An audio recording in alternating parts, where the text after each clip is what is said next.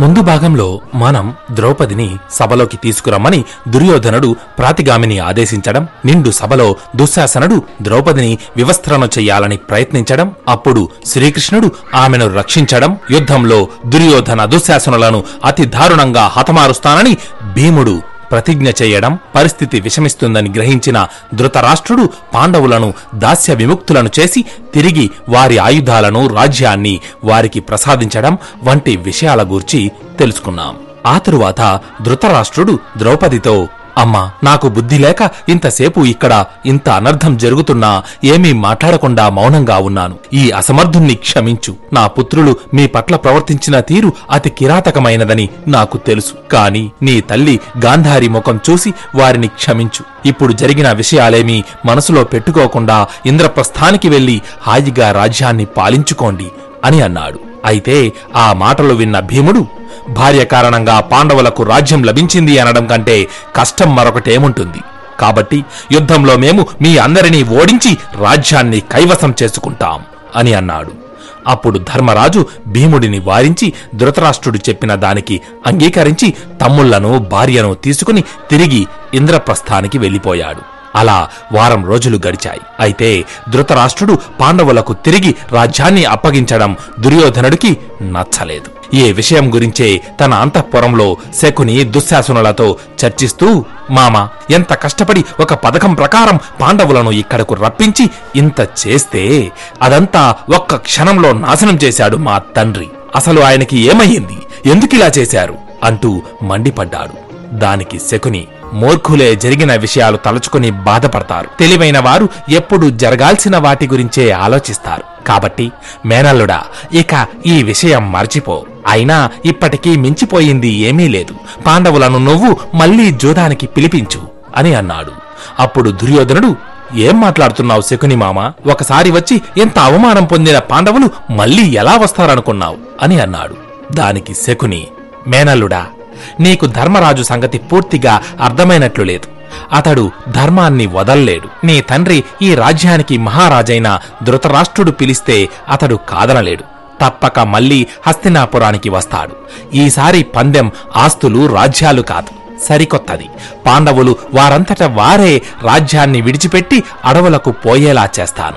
నువ్వు చేయవలసిందల్లా దీనికి మహారాజును ఒప్పించడమే. అని అన్నాడు. శకుని మాటలకు సంతోషించిన దుర్యోధనుడు ఇక ఏమాత్రం ఆలస్యం చేయకుండా వెంటనే ధృతరాష్ట్రుడి దగ్గరకు వెళ్ళి పితృదేవా అవకాశం వచ్చినప్పుడు శత్రువులను అంతం చెయ్యాలే గాని అవమానించి వదిలిపెట్టకూడదు. అలా చేస్తే వారు ఎప్పటికైనా తిరిగి వచ్చి పగ తీర్చుకుంటారు. పాండవులు ఇప్పుడు సగం చచ్చిన పాములు. మనపై పగ తీర్చుకోవడానికి తప్పక తిరిగి వస్తారు. మీరు ఎంత దయ చూపినా వారు తమ శత్రుత్వాన్ని విడిచిపెట్టరు. అర్జునుడు గాంధీవాన్ని భీముడు గదను నకుల సహదేవులు కత్తులు పట్టుకుని యుద్ధానికి వస్తే వారిని అడ్డుకోవడం స్వయాన ఆ యముడికి కూడా సాధ్యం కాదు. కాబట్టి నేను చెప్పేది వినండి. పాండవులను మళ్ళీ జూదానికి ఆహ్వానించండి. వారిని నిర్వీర్యులను చేయగల పథకం నా దగ్గర ఒకటుంది అని వేడుకున్నాడు. కొడుకు మాటలు కాదనలేక ధృతరాష్ట్రుడు పాండవులను జూదానికి పిలవమని ప్రాతిగామిని ఇంద్రప్రస్థానికి పంపించాడు. దానితో ప్రాతిగామి ఇంద్రప్రస్థం చేరుకుని ధర్మరాజుకి ధృతరాష్ట్రుడు పంపిన సందేశాన్ని వివరించాడు. అయితే వారి పరాక్రమంతో సమస్త భూమండలాన్ని అవలేలగా జయించగల పాండవులకు తమ భార్య కారణంగా ధృతరాష్ట్రుడు ఒక భిక్షగా రాజ్యాన్ని దానం ఇవ్వడం నచ్చలేదు. రాజులకు రాజ్యం వారి శౌర్యం కారణంగా సంప్రాప్తించాలి గాని దానంగా కాదు అని భావించారు. సరిగ్గా అప్పుడే ప్రాతిగామి ధృతరాష్ట్రుని సందేశం తీసుకుని హస్తినాపురానికి వచ్చాడు. అది విన్న పాండవులు ఈసారి జూదానికి వెళ్తే దుర్యోధనుడు మళ్ళీ మన రాజ్యాన్ని దోచుకుంటాడు. అంతకు మించి ఏం జరుగుతుంది? అప్పుడు కౌరవులతో యుద్ధం చేసి రాజ్యాన్ని సొంతం చేసుకోవచ్చు. అదే కదా క్షత్రియ ధర్మం. అనుకున్నారు. పైగా నిండు సభలో ద్రౌపదికి జరిగిన అవమానం అగ్గి సెగల భీమార్జునుల గుండెల్లో రగులుతూనే ఉంది. సభలో వారు చేసిన ప్రతిజ్ఞలను నెరవేర్చుకోవాలనే ఆకాంక్షతో ఉవ్విల్లూరుతున్నారు ఈ ప్రకారంగా ఆలోచించి పెద్ద తండ్రి ధృతరాష్ట్రుని మాటను గౌరవించి ధర్మరాజు తమ్ముళ్ళను భార్యను తీసుకుని మళ్ళీ హస్తినాపురానికి వెళ్ళాడు. శకుని ధర్మరాజు జోదంలో కూర్చున్నారు. అప్పుడు శకుని ధర్మరాజుతో ధర్మజ ధృతరాష్ట్ర మహారాజు మీరు పోగొట్టుకున్న రాజ్యాన్ని సమస్త సంపదలను తిరిగి మీకు ప్రసాదించాడు.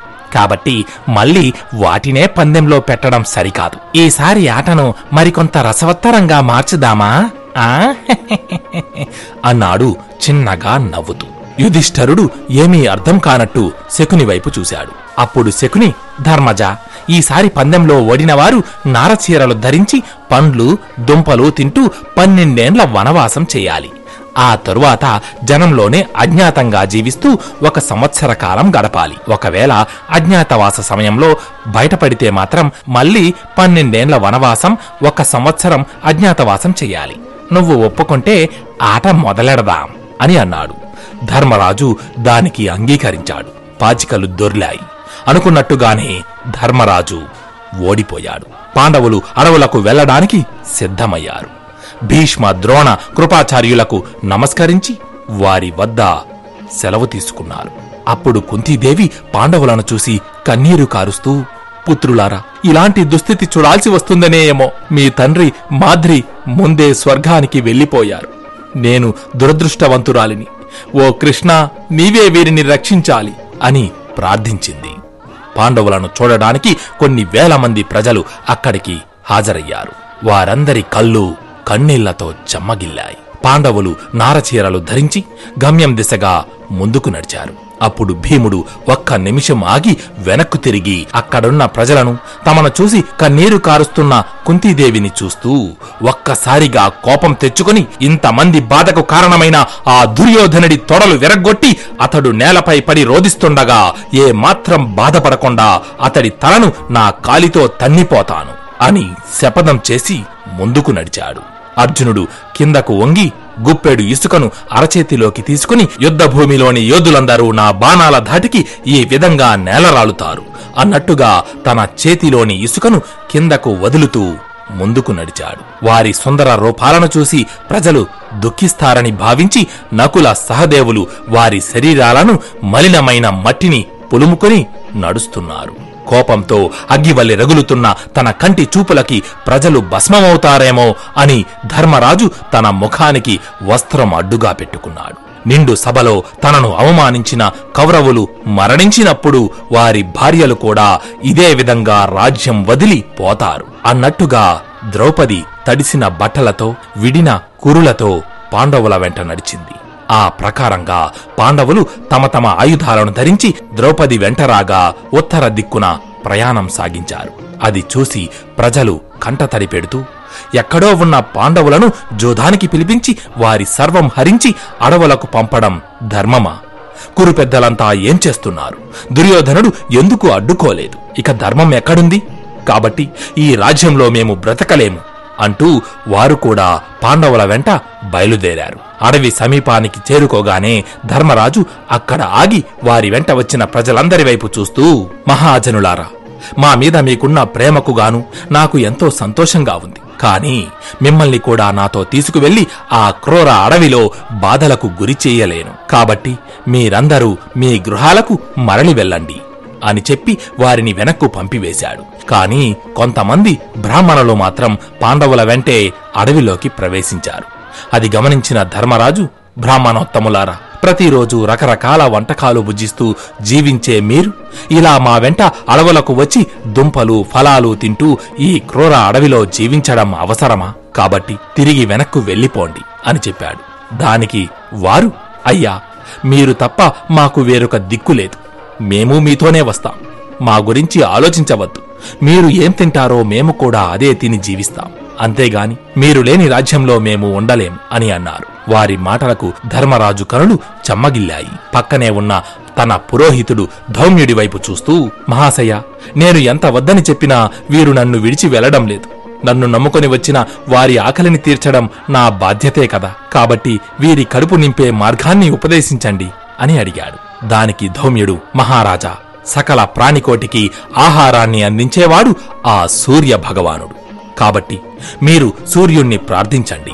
ఆయనే మీ కోరిక తీరుస్తాడు అని చెప్పి ధర్మరాజుకి నూట ఎనిమిది ఆదిత్య నామాలను అర్థంతో సహా వివరించాడు ధౌమ్యుడు. ధౌమ్యుని సలహా మేరకు ధర్మరాజు నిష్ఠతో సూర్యుడిని పూజించాడు. ధర్మరాజు భక్తికి మెచ్చి సూర్య భగవానుడు ప్రత్యక్షమై. ధర్మరాజుకి ఓ రాగి పాత్రను ఇచ్చి ధర్మరాజా నువ్వు ఈ పన్నెండేండ్లు వనవాసంలో అడవిలో సేకరించిన ఫలాలను కందమూలాలను ద్రౌపది చేత ఈ పాత్రలో వండిస్తే అవి అనేక రకాలైన వంటకాలుగా మారి మీ ఆకలిని తీరుస్తాయి. అవి ఎప్పటికీ అయిపోకుండా అక్షయంగా ఉంటాయి అని చెప్పి సూర్యుడు అదృశ్యమయ్యాడు. అప్పటి నుండి ఆ అక్షయ పాత్ర సహాయంతో ఆ బ్రాహ్మణులకు అలాగే తన వద్దకు ఆకలి అంటూ వచ్చిన కొన్ని వందల మందికి ప్రతిరోజు ధర్మరాజు అన్నదానం చేస్తూనే ఉన్నాడు. తరువాత ఏం జరిగిందో తెలుసుకుందాం మునుముందు రోజుల్లో. జై శ్రీకృష్ణ జై జై మహాభారత్. అథ శ్రీ మహాభారత్ కథ. శ్రీ మహాభారత్ కథ. कथा।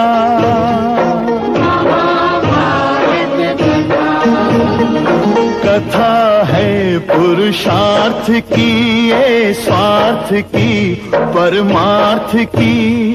सारथी जिसके बने श्री कृष्ण भारत पार्थ की शब्द दिग्घोषित हुआ जब सत्य सार्थक सर्व था।